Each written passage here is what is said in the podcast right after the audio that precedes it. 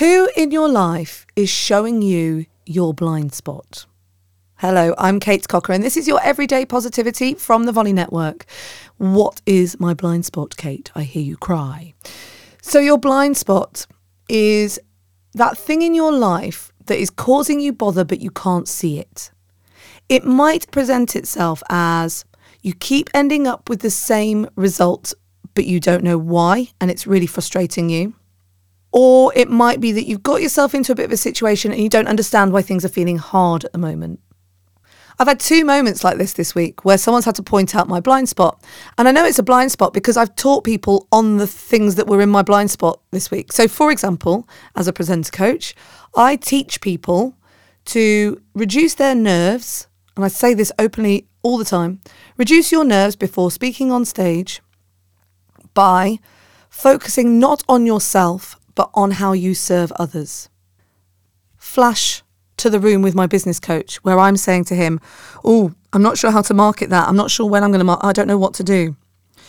And he said, Stop making this about you and start focusing on how you can serve others with the great opportunities that you offer. And I think I've already told you that this week my CrossFit coach had to point out to me that I needed more sleep. How often do I say to you, sleep is imperative? I think I said it this week. Sleep is imperative. You have to do it for your brain health. I was saying to my coach, I don't know why I'm so tired. I don't know. I must be overtraining. He said, let's look at your sleep. Oh, there you go. So even the stuff that you know will hide in your blind spot, which is why my husband is so important to me because he'll point it out. My parents are so important to me because they'll point it out.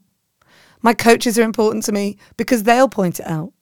So today, when you are coming out with a result in your life that you don't want, especially if it's happening over and over again, you need to check your blind spot.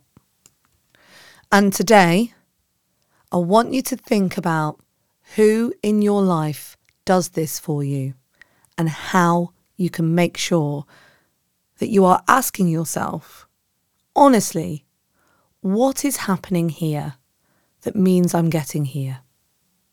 Once you have that answer, then the sky's the limit. I'll be back tomorrow with another episode of Everyday Positivity. In the meantime, make sure that you're signed up for the Everyday Positivity Hangout, which is going to be on Sunday, 6 pm UK time, 1 pm Western American time and 10 a.m. Eastern American time. And you sign up by going to the Facebook group Everyday Positivity with Kate Cocker.